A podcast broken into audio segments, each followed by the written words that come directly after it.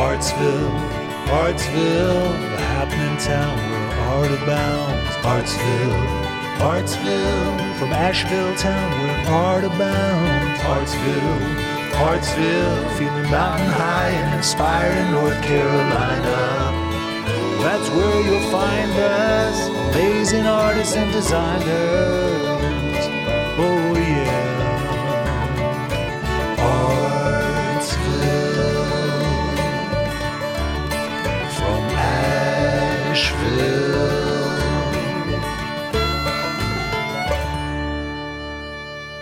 Greetings and salutations, friends and neighbors. Welcome to the Artsville podcast, where we celebrate American contemporary arts and crafts from Asheville and beyond.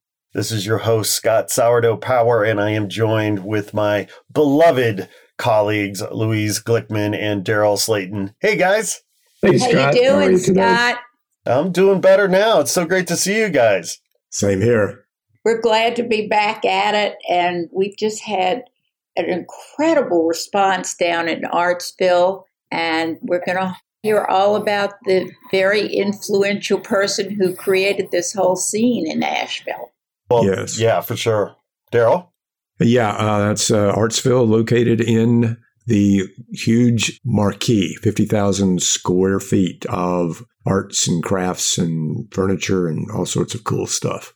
Right. So let's, yeah, back up one sec because what a lot of people don't realize is that Artsville just isn't a podcast. It's also an exhibition space there in Asheville at the new marquee development, which you just were talking about, Daryl 50,000 square feet of arts and crafts and furniture and lighting and all kinds of things. And in fact, Marquee is a sort of the, the brainchild and vision of a lighting designer artist, the one and only Robert Nicholas, who turned entrepreneur, a real estate developer, to build out this incredible old, what used to be just an old warehouse or some kind of industrial warehouse facility. And it had fallen into disrepair and just sitting there for years unused. And he had this grand vision to convert this 50,000 square feet dilapidated space into this gorgeous, beautiful exhibition hall, uh, so to speak, called Marquee. And so Artsville is, along with so many other artists and designers and artisans and craftspeople, we have an exhibition space there so people could come visit us there. But I mean, my hat's off. I have nothing but mad respect for Robert and his vision. I mean, he's got to be one stubborn guy to be able to pull this off. Like, that was a tough project. Well, you know, he really knows arts and retail and also upcycling and wonderful sort of retro finds, treasures. He had his own wonderful lighting shop where he took old things and created these inspired new lighting fixtures and something called Uncommon Market, which has been going on for three years. And he took all of that and really took a plunge here with Marquee, and it's already becoming a destination for anybody who wants to do something with their home, buy a home, which so many people do here, or visit and take something home. So it's pretty remarkable, and he has been incredibly patient, and he even answers emails. How's Yes, that for a landlord? yeah, no. Yeah, he's he's uh, he's good to work with. He's accommodating and gives you know lets us know what we can and cannot do, and he's put together a very eclectic group of vendors down at Marquee. Yeah, it's a highly curated space, isn't it? He he worked very hard to create a kind of an eclectic, diverse, you know, grouping of creatives there, and it really shines through. Well, it's actually amazing because we curate our guest artists on a regular basis in our space, but he has over a hundred vendors, and nothing is like anything else, and it's all very upscale, well designed. He's got a great eye. He's done a really good job with this. And you know, talking to Robert for this episode, you know, I was reminded of that phrase "still waters run deep" because he's the most calm, cool, collected guy. I mean, I, I was like, oh my god, if I had the amount of stress and responsibility that he has, just I'd be a mess. And uh, he's just calm, cool, and collected. he is. Yes, we we've had a number of uh, talks with him, and he's just he's just cool. He's chill. cool. Because at House now we have a bar Chill. marquee now too. You have a bar. Yeah, and they and they put it right outside his office. So yeah, yeah. Well, that's no accident. He, that was he curated the space, right? yeah, exactly. well, I tell you what. Why don't we uh, roll tape on this and hear from Robert? What do you guys think? yeah, let's do it. All right. Well, without further ado, let's get into this and hear from the one and only, the founder, artist, entrepreneur of Marquee there in Asheville, Robert Nicholas. Robert Nicholas, welcome to Artsville. Thank you. Appreciate it. Thanks for having me. Oh, this is exciting. We've been uh, talking about having you on the show for months now, but you've been a little busy, my friend. I understand you've had a little bit of a, uh project going on there in uh, Asheville, quaintly called Marquee. I've seen photos. This thing is anything but quaint. Uh, quite an epic project. Yes, it has not been a just add water type of uh, opportunity. it was quite daunting starting off with this, but our doors are wide open and we are packed full of the best talent in the area as well as regionally and beyond. Well, the story, as I have uh, come to know it, is one of those uh, stories that feels very typical of an artist such as yourself, right? Because artists, in many ways, are seers, are visionaries. They can literally see a pile of, of garbage, or in this case, an old building, and see the potential, right? And next thing you know, you have this incredible artwork made out of that uh, garbage or made out of that old building. And as I understand it, this building, now a beautiful building, Marquee, was a rundown old, maybe it was an old uh, warehouse or factory, huge uh, football field size kind of structure. And you happened upon it one day a few years ago and just had a grand vision for it. Take us back to that day. Yeah. Well, so this this property that Marquee is on is part of a 13 acre complex called Foundry Street, and some colleagues of mine purchased this property about eight years ago, and it was very derelict. Uh, There was not really one building that didn't need a total renovation. And I have had a brick and mortar store of nine years a half mile from here. And ever since I got in there, I was looking to get out and make something, make a bigger splash because I was on the back side of a building in a basement feeling way, but it was still a fun space. But I kept thinking that there was more. And so when I kept hearing about what these guys had purchased and that 12 Bones Barbecue was relocating here, my neighbor next to my uh, brick and mortar Wedge Brewery was looking at doing a second location. I'm like, a second location a half mile away.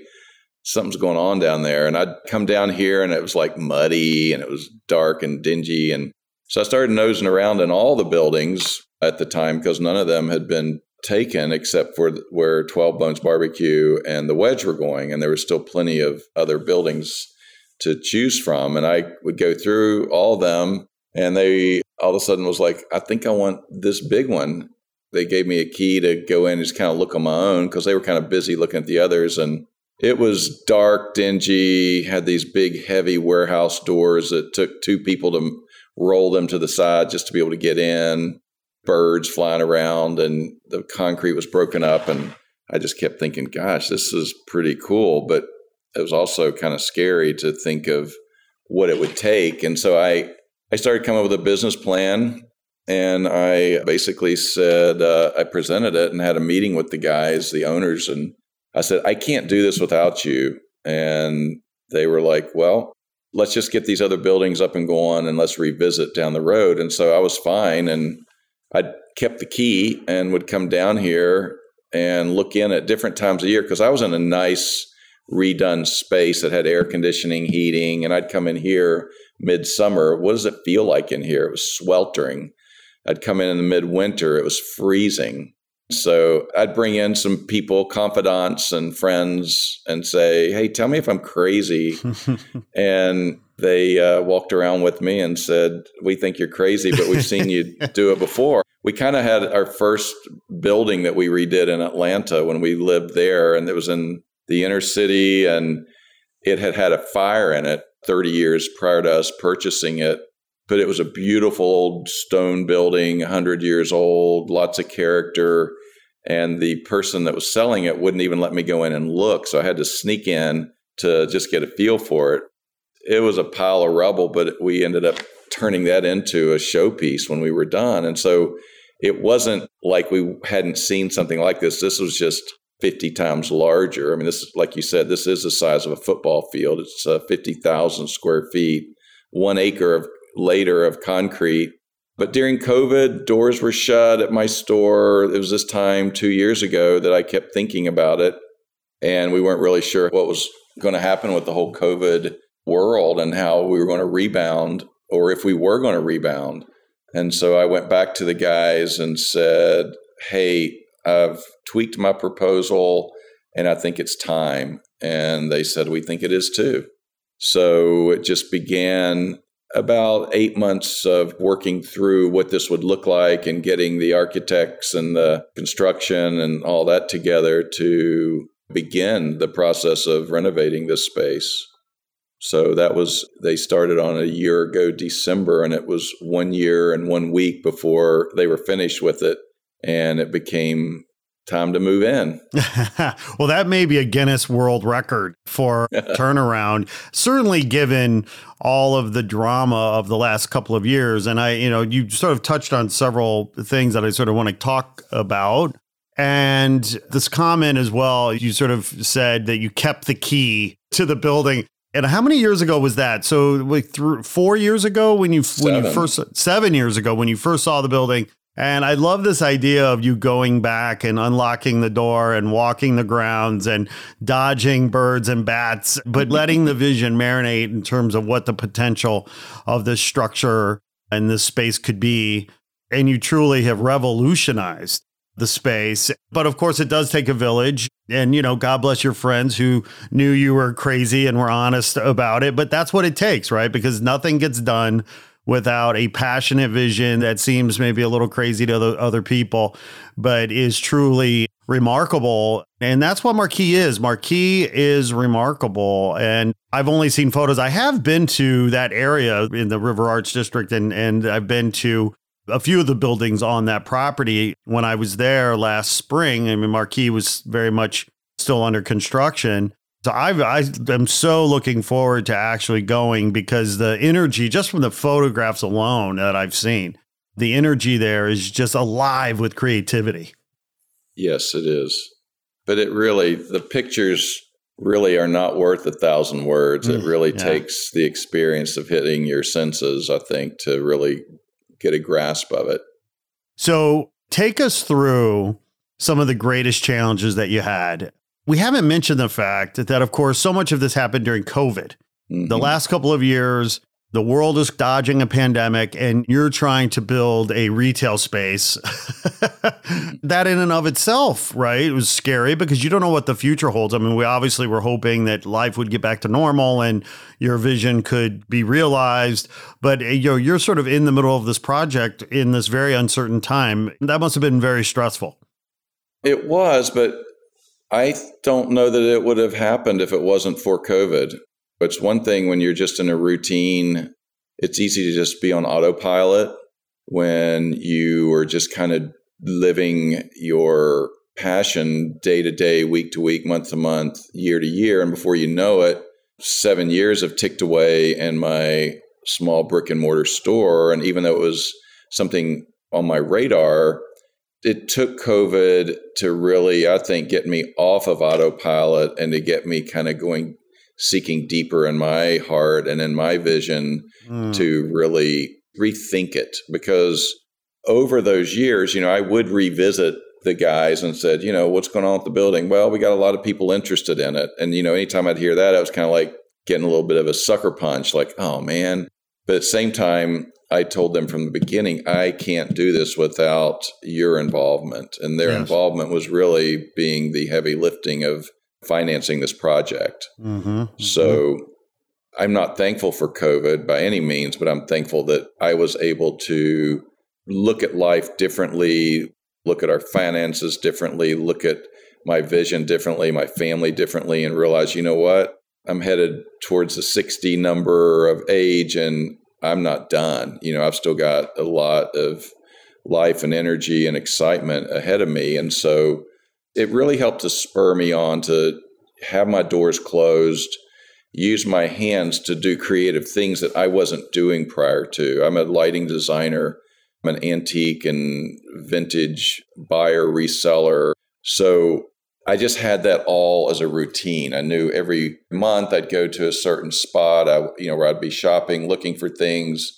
Everything was just kind of routine. And so to me, I was glad to get knocked off my routine to be able to get refocused. I'm so glad you brought up Splurge because that is the name of your company, right? In terms Yeah. of your vintage lighting and your antiquing and so on and so Right. forth. Yes, yes. So, Right. and I and go ahead. Yeah, so 30 years ago, Splurge began in my heart because my wife and I had gotten married, bought our first home. We were in Jacksonville, Florida. We'd come out of college dorms. I was a residence hall director, had a fully furnished apartment. She was a resident assistant, had a furnished dorm room. And so when we got married, and then we rented for a little while that was furnished, then we bought our first home. We're like, we don't have anything to fill it with. So Where's the I started- furniture? yeah, so I started garage sailing one time looking for a lawnmower. And I started seeing these antique dressers or antique tables. And I'd inquire, like, how much is that? And they say, oh, that's sold. And I say, well, what about that table? That's sold. And I'm like looking at my watch and saying, it's nine o'clock in the morning. They said, well, you're late. And so I kept thinking about that because this was pre internet, this was pre Facebook, Facebook Marketplace, Craigslist.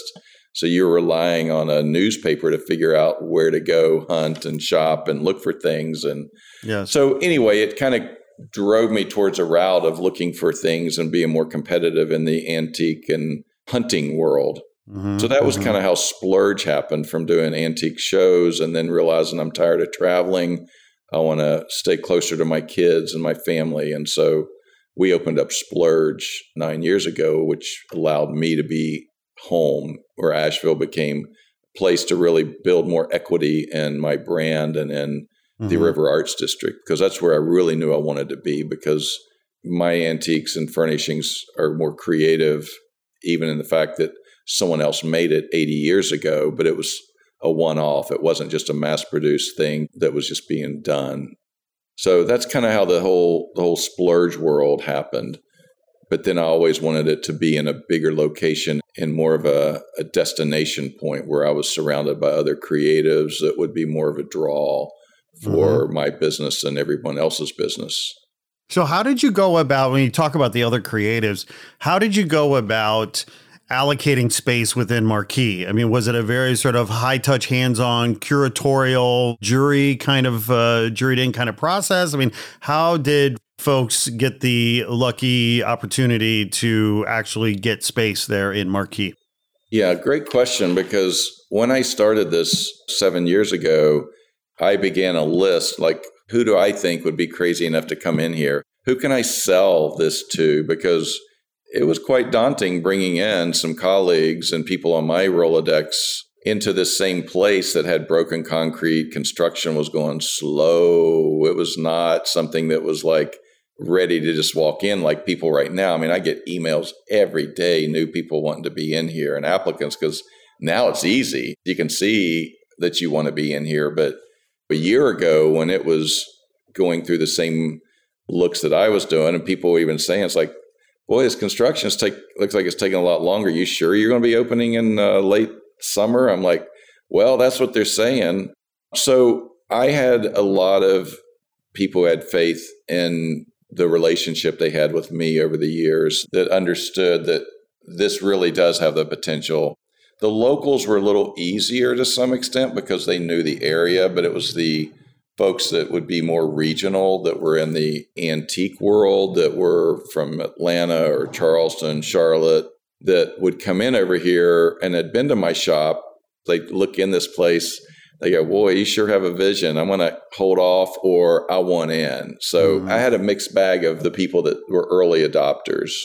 So when we opened, we were 90% full by the time it came to opening day, the first time we had customers coming in.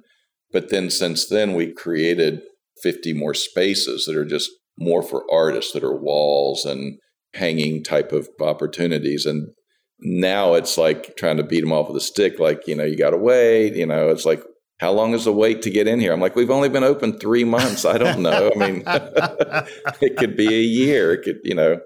So, yeah, it was challenging because you felt like people would scratch their head and think this is never going to happen. Right. Some of them have resurfaced and asked about space. And I'm like, well, you're going to have to wait. There was space a year ago. Early bird gets the worm, no That's doubt. No, so let's break down the numbers for the listeners a little bit because we've talked about Marquee being the size of a football field, and now we're talking about all the amazing creatives that are sort of exhibiting there. But give us some hard numbers. How many square feet is Marquee? How many exhibitors do you currently have right now? How do those exhibitors break down in terms of artists versus makers versus antique Yeah. folks? So when we opened the doors mid December, we had about 115 folks. We've been calling them vendors. It's really because we're called Marquee. In my past, it was always how many dealers do you have in there because it was strictly antiques. Then we mixed antiques and artists together, and now it's like we were calling them vendors. And then we were like, well, we don't really like that terminology. So then we ended up calling them the cast because of Marquee and the theatrics behind it. So we wanted it to be relative to everything. So we then became 100% full. And then we ended up going back to adding 50 more spaces. And at that point, you know, I had a waiting list and filled those spaces up within, you know, like six days. When we opened, we were about 50 50 antique vintage and artisan. So now that we opened up these other 50 spaces, those were strictly for artisan because they're hanging walls. They're four foot by eight foot. And those began to skew those numbers to probably where we're, we're now closer 75% artisan and 25, 30% vintage and antiques. Fantastic, fantastic. Yeah, well, that's I mean that's a lot. Those are big numbers. Yeah. Those are big numbers. And then in terms of retail, the the actual commercial aspects are, are each of the cast members responsible for their own transactional exchanges. So if I'm buying artwork, I'm buying it and I'm doing the transaction with the artist, or is there a sort of a, a master plan in terms of making purchases? Yeah, so we have a central point of sale, which is our front entry reception area. And it mm-hmm. was very important to me that the reception area was right where you walk in the main front door mm-hmm. and that it was very friendly. All of my staff have been hand selected. We never put up a now hiring. Mm-hmm. I basically went after people that I knew, or I'd meet someone, I'd kind of watch them, I'd listen to them, I'd talk to them. And in the back of my mind, I thought, wow, they would be really good with people. They would probably work really well with Marquee. And so I had this criteria. You had to have a background in either antiques and vintage, interior design, or art, or a combination of, or just be a nice person that, with a Mm. nice smile. And the way that the whole sales work is we get a sale commission from each of the artists. So we don't expect people to be in their space. Any purchase comes straight through the reception area. Mhm. And we do like having the artists and vendors in there working on their space during hours because it shows energy. It it allows opportunities for people to ask questions and talk to the cast member who rents that space. But we want to be very customer service friendly and oriented. So that's why we do everything through our main reception area. So most of the artists that I've known over the years, Robert, always have seemingly a very interesting, eclectic journey to their practice as an artist. And in preparation for our chat today, I realized that you are no different, my friend. You have this incredible background as well. And at least as a young adult, you got your start as a youth pastor, correct? That's correct. So, how does a youth pastor become a real estate developer? how does a youth pastor become an antique dealer? Take me through that journey. That's an amazing story, I bet. Well, it, I mean, it was really simultaneous back to the yard sale and the lawnmower that I was seeing in young people. I typically was drawn to the ones that were the troublemakers, the ones that the parents had the biggest problems with mm-hmm. because mm. I could relate from my childhood and being the one that was misunderstood and being the one that was more creative and didn't learn the same way that everybody else did that I struggled with some with authority. I struggled some with the way things were taught. I didn't necessarily see the value of things that I had to learn in life, even though I went to college for nine years with degrees. I didn't mm-hmm. just play the whole time, but I saw the value in things that were typically being thrown away. Mm-hmm. And I think that that was with the antique vintage world, but it was also working simultaneously with the kids that I would come into contact with and have relationships with and build a bridge to their heart was their parents were ready to send them to military school, like my parents did. Mm. And they were not too far from juvie. And so it was like seeing the diamond in the rough, it was seeing the value in the discarded. And, you know, I mentioned that we bought that place in Atlanta in the inner city. Well, that was on purpose. We lived in the community and worked with children and youth and doing after school programs. And to me, the difference between ministry, church, and life really had more to do with really building bridges to people's hearts that were broken, that were hurting, and wondered, does anybody see me? Does anybody see value in me? And so this is really kind of a grown up version of me saying, I see value in you and not necessarily looking for the A team, the greatest artist of the area, but looking for those that have potential and have value. And so there's quite a few in here that I've known over the years that I'd see their Instagram and realize, I didn't even know you did art. This is you. You did this. Let's talk. And then I was like, you know, where I'm building this thing. I'm opening up this thing. I really want you to be in there. And so there's a handful of people in here that are in at a different rate level than someone else because they didn't have the confidence to come in. I was like, all right, how about I give you this space for free and we do a 50 50 commission instead of rent plus commission. This way, you're out of pocket zero. Yes. And in three to four months, we'll reevaluate it, see how you're doing. And it's funny because just about everybody with that has all moved to the new terms of, you know what, I'm doing really well. Thanks for getting me in here. And now I want to do rent plus, you know, lower commission. So that's kind of that transition of the grown up version of seeing value and the discarded and, and folks that maybe have a lower self esteem. Wow, that's I mean that that is a poignant, compelling story in part, you know, that phrase, seeing value in the discarded. That's a whole nother podcast right there in, mm. in terms of, you know, because we live in a culture that celebrates youth and we live in a culture that celebrates the new.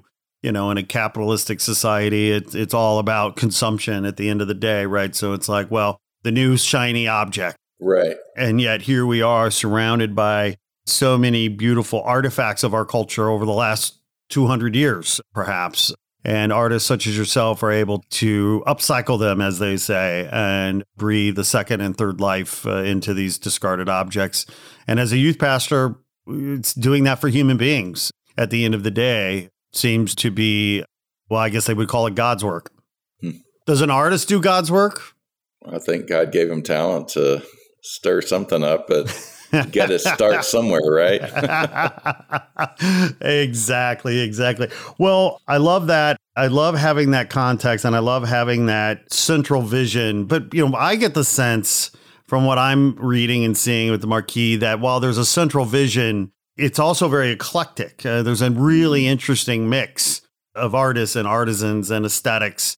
And I guess I don't know how intentional that is, but maybe my read on that is wrong. But can you speak to the curatorial mix of Marquee? Yeah, I mean, it definitely, we want a mix.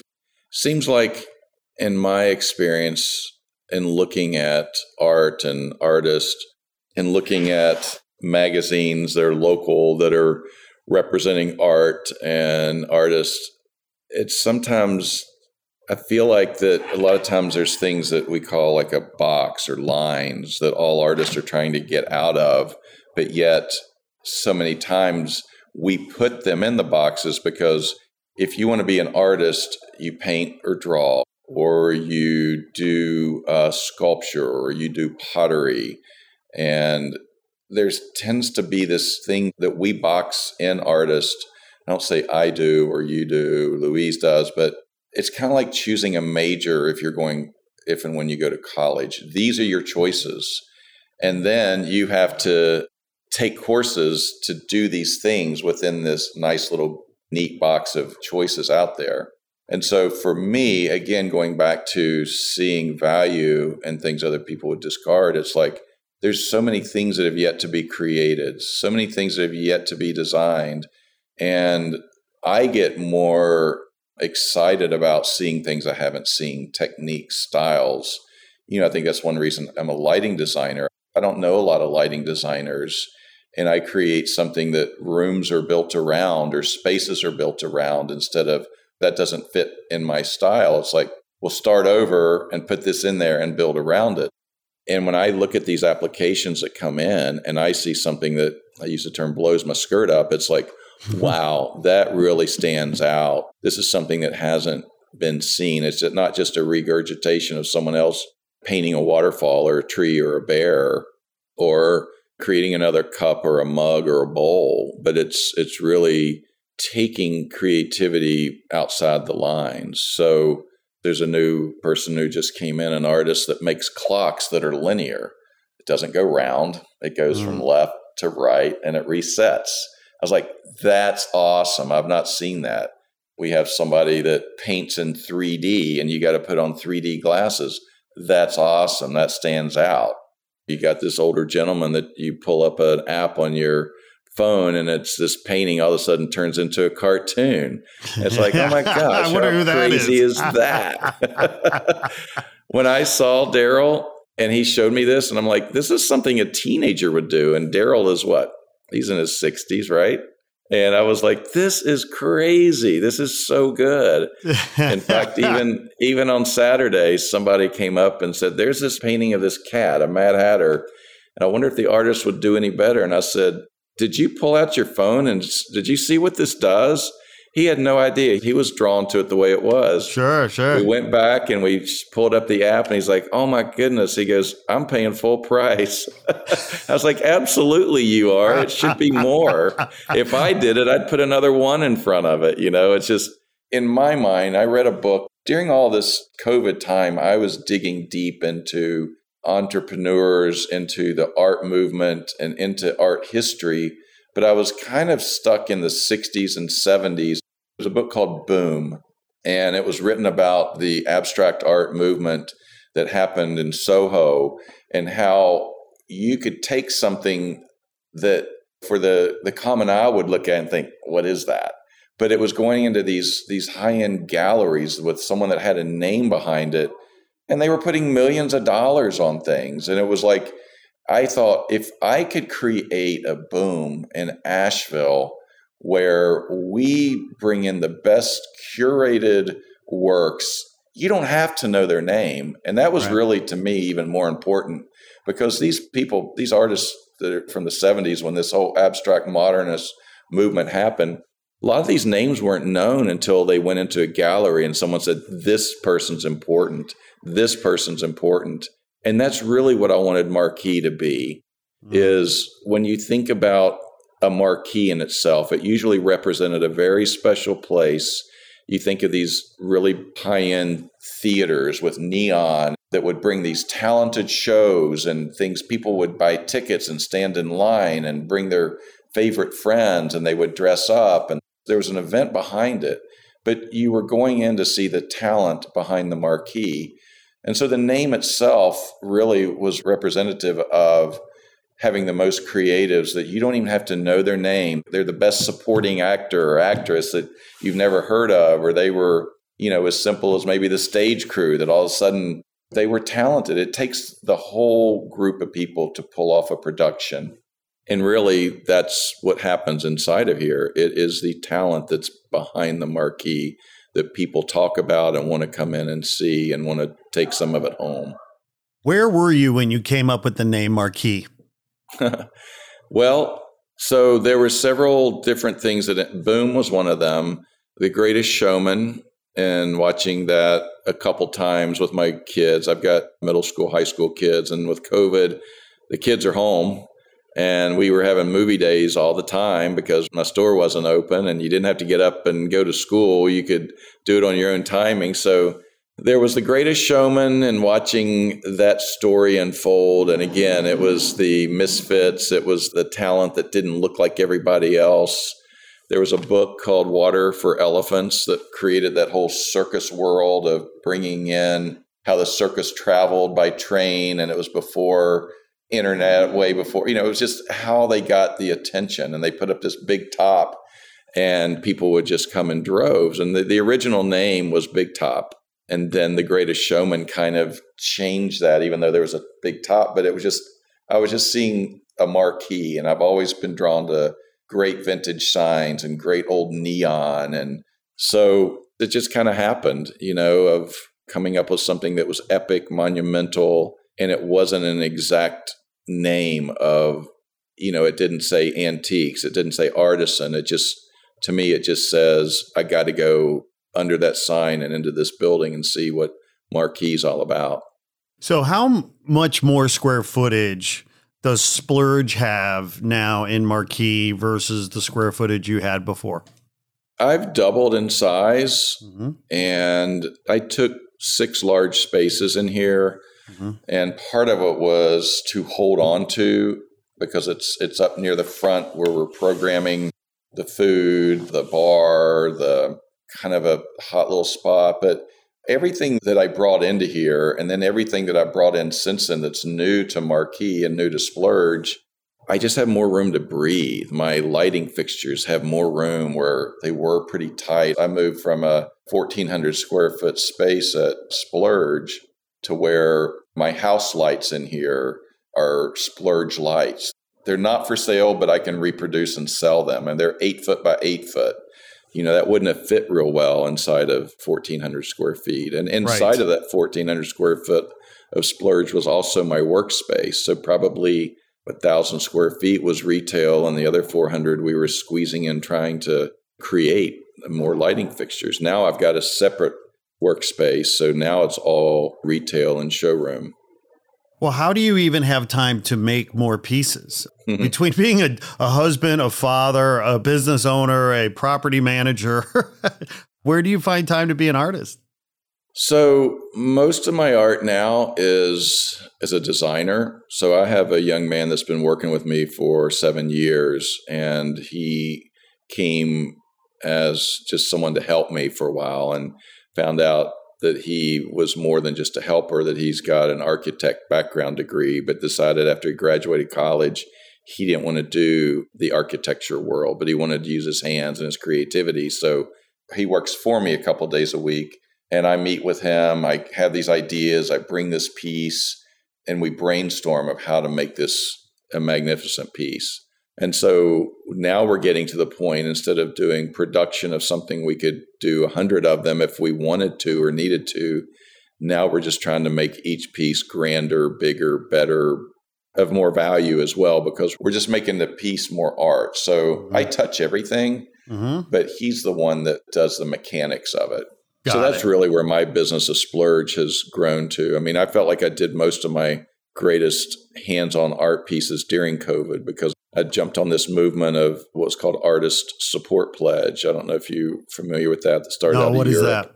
So when COVID was definitely probably April, May two years ago, somewhere out of Europe became this movement called Artist Support Pledge, and it was saying make things for under two hundred dollars, put them on your social media, hashtag Artist Support Pledge, and once you sell a thousand dollars worth, you pledge to buy back from another supporting artist two hundred dollars worth from them. Mm-hmm. And so I was watching this happen with other artists and colleagues, and I kept getting messages, "You need to do this. You need to do this." I'm like, I don't know how to make anything under two hundred dollars, and right. I'm a lighting designer. and I don't know how to do it. And so I started digging around in my work area. These found these boxes of parts and pieces and things that I was thinking I would add accoutrements onto light fixtures at some point. And I started playing around and putting this together using light lighting hardware, but it wasn't making a light fixture. And I was like, oh, that looks like fifty dollars. And it took me 30 minutes. And and so each day became this competition where I was making something new, and sometimes I could make five of the same thing with different variances, and people were buying it. You know, this is 75, this is 100, this is 200. And I ended up making over 200 items in three months period and was proud of it. And simultaneously, it was very therapeutic because I'm wondering how am I going to pay my bills and do everything. And it just became this thing while I'm listening to Boom or other books and things on streaming in my ears. And then I'm doing this creative, and then I'm making notes over here for Marquee. It was just almost like this incubator of creativity that was all happening at once, and my bills were getting paid.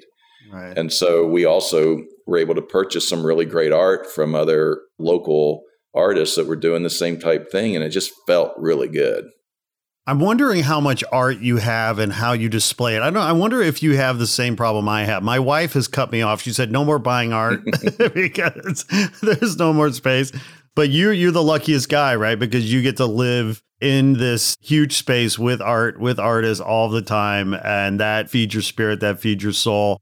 So you don't necessarily have to buy when uh, when you're living immersed in this positive energy. Robert, I love your vision. Obviously, it's so exciting, and I and I can't wait to go and visit for myself. Hopefully next month. But take me through because I mean, your vision. Obviously, you've had this vision for a while. You've got the doors open now. You're operating. You're an artist. I know artists. I know you have a vision for the next one, three, five, ten years. What does Marquee look like five years from now? Gosh, I don't know. I mean, it's interesting because I feel like every week it gets better. Like I keep finding what I think are epic things. I was just in West Virginia this last week. That's where I grew up, small town. My mom and dad are still alive. My dad's 94, my mom's 87, and my dad needs a little extra. And every time I go up there, I come back with something that I wasn't expected to find. And it's like I found these six foot tall foo dogs, which are these Asian guard dogs. I mean, they're six foot tall. They're fiberglass. They're 40 years old. They may have been outside of an Asian restaurant. I'm like, those will look great at Marquee. Mm-hmm. And people will say, like, how do you find this stuff? And I'm like, it finds me. I can't, it's so hard to not run into something because my eyes are always open. And I feel like with Marquee, when I walk through here, I see, oh, we could add this over here. And so the, the key is that we don't crowd it, but that we continue to just not let it go on autopilot, but see how we can keep making it better and tweaking it and curating it. And so I foresee it being in my mind when people are Googling what to do when you come to Asheville or to Western North Carolina, that Marquee is the first thing you see, and then maybe the Biltmore then maybe the brewery tours, then maybe the downtown area. But I told my social media guys, I said, that's where I want to be ranked. Not me, but Marquee, because Marquee represents 200 of me's that have an idea, that have this passion or this inkling to try something a little bit different. So I think there'll be more food opportunities with Marquee. You know, one of my goals is to hit all five senses We've got the visual dialed in pretty good. We've got the audio. We have great music in here. That was really key for me was you walk in and you are hit with a soundtrack of something that makes you feel good and that your taste buds can be stimulated. We have beer, wine, and some drinks, and food is one of the things that I think will help with the smell and the taste, and you know, and then to touch. You know, I mean, there's some of a lot of the art is touchable. So, you know, I just want all senses to be hit. As you're walking up, you begin feeling this excitement and this energy of, I want to go in there. And then as you open it up, it just, it's almost like going to some place at Disney we went there to Animal Kingdom where they have the Avatar world where it's like these senses and this magic to where everything's very magical feeling. Mm. So, yeah, again, the key is not on autopilot and just keep making it better. When you talk about the five senses, it reminded me of something I want to ask you about because you being an artist, first of all, but having been sort of carving out your your practice around seeing the value in discarded things. My wife often teases me because when we travel, she will often find me lost in an antique shop. Now, I'm not a collector, I'm not a dealer, but I love going into antique shops because of the energy, the romance. Maybe it's all in my head, but I feel this compelling energy that gets to the human story, that gets to romance, that gets to tragedy, that gets to just the existential struggles of humanity over decades and centuries. And I'm just trying to imagine who these people were that made these things and bought these things and used these things. And now here they are in a store and I'm holding them or looking at them or I'm just, I'm experiencing them through my senses. I mean, as an artist, Robert, as as a dealer, what is that energy? What what am I feeling? What is it about antiques that stimulate that sense of magnetism that I seem to be feeling? Well, I think it's hitting your emotions. Either it's something that you could relate to from a childhood, that if it was positive, or it could have been a grandmother, your family, or a movie or something you saw. My 13 year old just brought up the other day, she likes Stranger Things and was from the 80s. And she goes, that seems like that would have been a fun time to grow up. I said, it was. We didn't need phones. You know, it was like we'd get off the bus and everyone knew where we were going to meet and we'd get on our bikes and we'd end up there. And so I really feel like for me, the antique vintage world, you're kind of recycling history when you take something, whether it was 50 years old, 40 years old, 200 years old, but you're recycling, you're keeping that alive. And yeah, you wonder whose home it was in. Was it a good thing, positive thing? And but it's trying to give things a new home and to imagine how would that look in my space. So for me, I was never a hunter. I, I like to fish, even though I just didn't really have the opportunities or don't have it. But it was always that thrill that you were going to reel something in, or I guess for a hunter that you were going to get the big buck. And I find that when I go antiquing, I'm sniffing, looking, and it's the thrill of the hunt of finding something that was misplaced within this whole mall. I hit antique malls when I'm traveling, like you do. And I'm looking for something that just doesn't fit into someone else's space and think, wow, if I took that out of this context and put it into my context, it feels special. It feels better.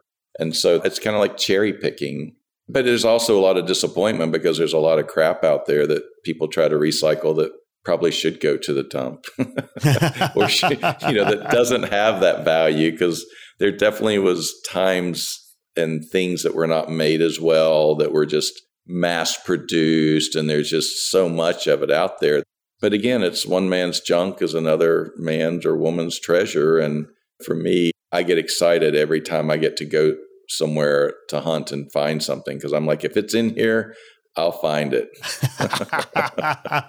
it's called treasure hunting, right? Uh, this, yeah. You're a treasure hunter. So, what about uncommon market? Talk about uncommon market, and will that continue to be a thing? You know, what what is your vision yeah. for that? So, when we relocated to Asheville 17 years ago, my daughter was one year old, and we lived, like I said, in that place in the inner city. We were like, we can't do this here. I can't raise her here. And because I was doing antique shows at the time with my wife and with her, because when she was very young, we thought we would open an antique show in the area because there was really nothing here. There was Charlotte, which is two hours away, Atlanta, three and a half hours away, but there wasn't really anything like it. They had high, high end antique show at the Civic Center, but it was very unapproachable, very high end and it was more of an older crowd. There wasn't anything stirring the younger crowd. I use the term, but I don't like brown furniture. I don't like brown anything. You know, it's like brown's not my color. And so a lot of the high end fine antiques are brown. And they're mm. also, you know, growing up and visiting the house that I grew up in this last week, there were all these memories of rooms that I wasn't allowed in. And I've used the phrase that my name has been attached to antiques since I was a kid of Robert, don't touch that. Robert, get away from that. Robert, don't sit on that. Robert, don't put your cup on there. And I just didn't like antiques and I didn't really like that at the time. But when my wife and I started in the world of finding things at yard sales and they were very approachable and things that you weren't going to ruin. And sometimes it was the life that it lived that made it really have more of an appeal because of the patina or the way that, that grandma used it. So when we moved here wanting to start an antique show, it just wasn't time for that. And there weren't really locations and spaces. And plus, I didn't know that many people here. And so nine years ago, I started getting this idea of doing like a flea market Mm. But it was a flea market like a Brooklyn flea in New York that was, or a European flea market, or Randolph Street in Chicago. So we started it and we called it Asheville Flea for Y'all. Mm-hmm. It went great. It just went off the chain. We outgrew the location in two years. And at the same time, we were getting very, very accomplished artists that were doing jewelry and doing craft that they were making mixed in with the antiques and vintage. And what was happening because we are still a little rural around the outskirts of Asheville, we'd get a lot of people that would treat it like a flea market and would begin to dicker with people and, and almost to an insulting in something that someone crafted or someone spent a lot of time finding that their things didn't really have the value that they were trying to sell it for. So we rebranded and became Uncommon Market. And so once we outgrew our other space, we went to the Asheville outlets that had lots of parking, but it was the outlets and it was five miles from Asheville and it just wasn't cool. And so when we rebranded it, we moved to the River Arts District. And now this is our third season doing it on location at the complex where Marquee is. So we close off the street and we've grown it from 40 vendors to we were sold out for most of our shows last year at 120 vendors and it becomes a pop up tent city for the day. We have music and food trucks, and it just becomes a really fun thing that, again, we have a waiting list for that. And my wife has actually taken that over solely because as marquee i just said i will support you and help you the way you support and help me but you've got to take the reins of that and she pretty much was doing 75 to 80% of it all along anyway. So now I just kind of do more of the PR and the help set up. And then rest of the time I'm out buying, shopping, and in the past recruiting for marquee of the standout vendors that would show up at Uncommon Market. So we do six outdoor ones here starting April 24th, our first one. And then we do a holiday market that is at AB Tech. They have like an event space there, which is indoor. And we've actually taken over a 31 year old antique street show, antique show in Hendersonville, which is uh, about 20 miles from here. Mm-hmm. And so all of these really are feeders of continuing to, to stir up the artisan and the antiques and really create really a special place to come to Asheville and Western North Carolina for the best of the best in the creative world. Well, Robert, I mean, I'm listening to all this and I'm so envious because I'm I'm out here in California and I can't get there to these amazing events. Is there opportunities for e-commerce? Are you looking at how you can help or work with either your vendors at Uncommon Market or the artists artisans at Marquee to then bring these things online for sale for those of us who can't seem to get to Asheville? Yeah, it was interesting because I've told my staff, I said, don't do what I talk about because when I talk ideas, they're ideas, and sometimes I need to just flesh them out by talking mm-hmm. about it. Don't mm-hmm. think that that's exactly the next move we're going to make, but I need to be able to bounce it off and see what sticks. And so, about four months before we opened Marquee, I had this idea what if all of Marquee was online. Mm. What if we had every single item in here online? Wouldn't that be cool? Who does that?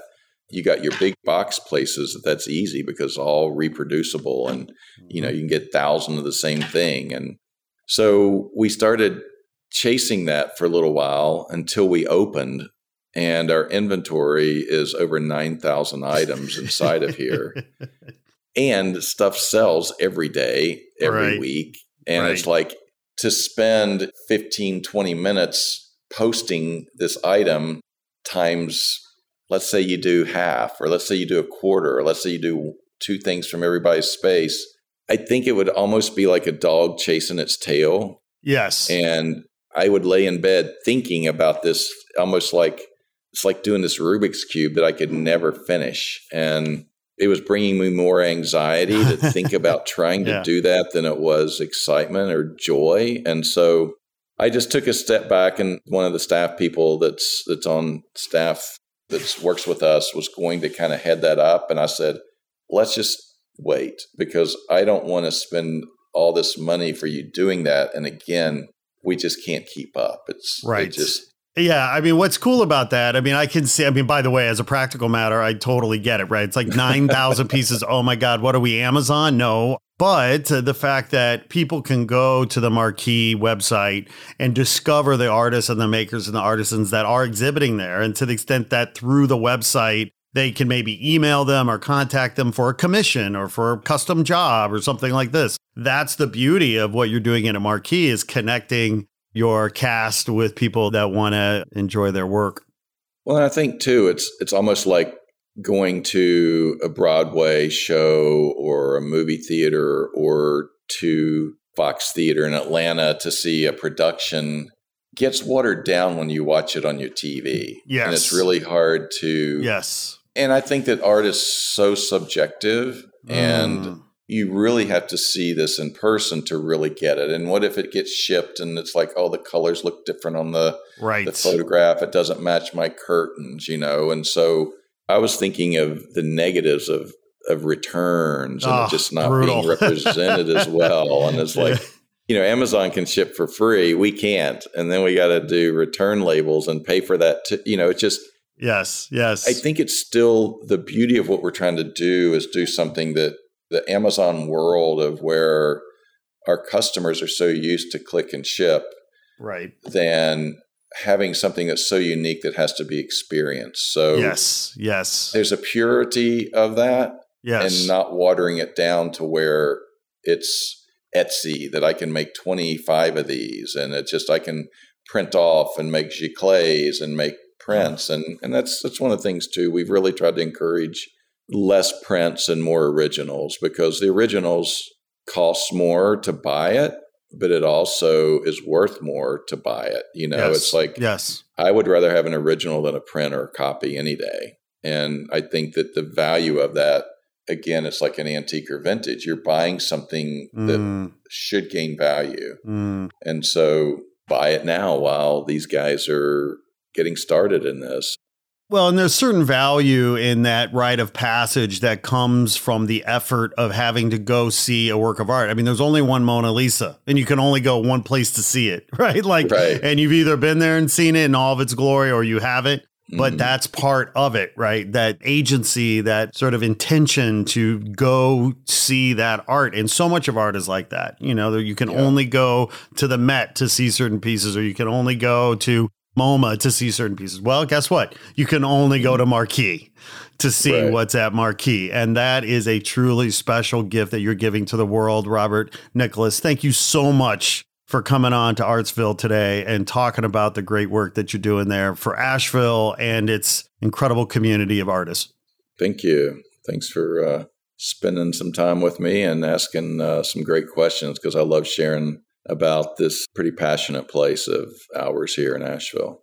Excellent. Well, thanks for coming on, and I hope to see you face to face next month. Absolutely. Look forward to it. All right, Robert. Have a great day. Thanks, you too. Cheers. Thanks for listening to the Artsville podcast. Please make sure to like this episode, write a review, and share it with your friends on social. Also, remember to subscribe so you get all of our new episodes. Artsville is produced by Crew West Studios in Los Angeles in partnership with Sandhill Artist Collective in Asheville, North Carolina. Our theme music was created by Dan Ubik and his team at Danube Productions. Artsville is edited by We Edit Podcast and hosted by Captivate. Thanks again for listening to Artsville. We'll be back soon with another inspiring episode celebrating American contemporary arts and crafts from Asheville and beyond.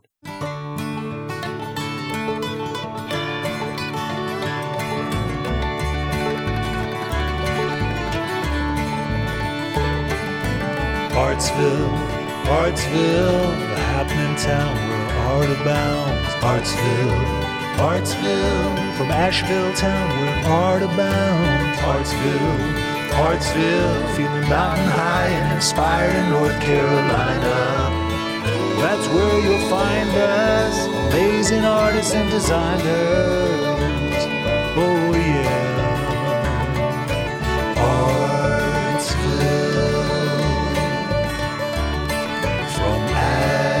Nashville.